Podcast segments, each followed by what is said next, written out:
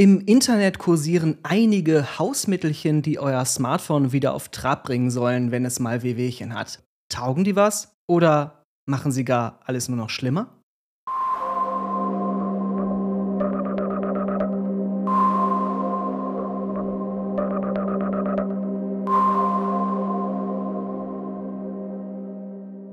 The situation Das Handy trocken bekommen. Hallo, ich bin Christoph von Mobil Sicher. Wenn euer Smartphone ins Wasser gefallen ist oder sonst wie nass geworden ist, dann ganz schnell Reis holen und das Smartphone in den Reis stecken. Denn der Reis, der zieht das Wasser aus dem Smartphone, das Smartphone trocknet dadurch schneller. So erzählt man sich, das stimmt aber nicht, das ist ein Mythos. Der Reis, der macht nichts besser, er macht aber auch nichts schlimmer. Was ihr wirklich tun solltet, wenn euer Smartphone nass geworden ist, ist folgendes. Erstmal holt ihr das Smartphone natürlich aus dem Wasser raus oder aus der Flüssigkeit, welche auch immer das ist, und dann schaltet ihr das Smartphone aus. Und das am besten ohne irgendwelche Knöpfe zu drücken, über die Einstellungen, wenn das möglich ist. Und dann legt ihr es an einen gut belüfteten Ort zum Trocknen. Nicht auf die Heizung und auch nicht in die Sonne und versucht das auch nicht mit einem Föhn irgendwie schneller trocken zu kriegen, denn Hitze, die mag euer Smartphone überhaupt nicht. Stattdessen braucht es Geduld. Wir würden mindestens 48 Stunden warten. Statt Reis könnt ihr als Trockenhilfsmittel Silicagel benutzen. Das sind diese kleinen Säckchen, die häufig bei Elektronikartikeln mit beiliegen in der Verpackung. Die liegen da nämlich genau aus diesem Grund, um im Zweifelsfall Feuchtigkeit aufzunehmen. Das funktioniert also tatsächlich. Ihr könnt die einfach sammeln oder ihr fragt mal in einer Drogerie nach, ob die da noch welche von haben. The situation Display-Schlieren loswerden.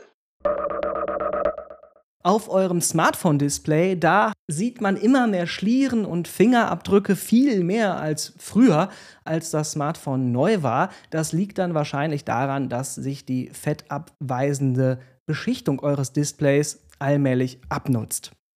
Im Handel gibt es so kleine Fläschchen mit einer Flüssigkeit, die, wenn man sie auf das Display aufträgt, diese Beschichtung erneuern soll. Und das tut diese Flüssigkeit tatsächlich, das funktioniert. Wir empfehlen das aber nicht, denn erstens ist das schlecht für die Umwelt und zweitens auch noch teuer.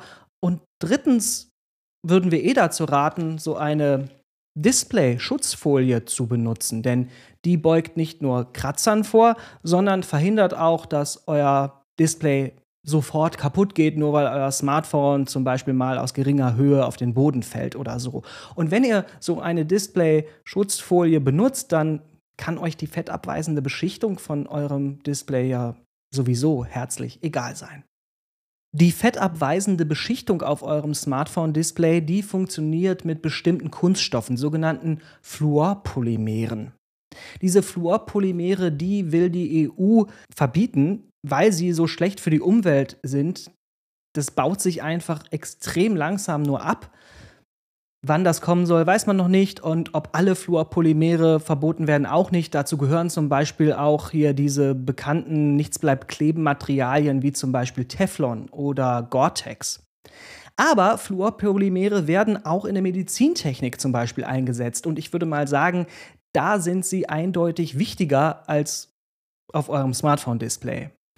Ein super Lifehack gegen Fingerabdrücke oder Schlieren auf dem Display das ist übrigens ein Tuch, mit dem man das Display abwischen kann.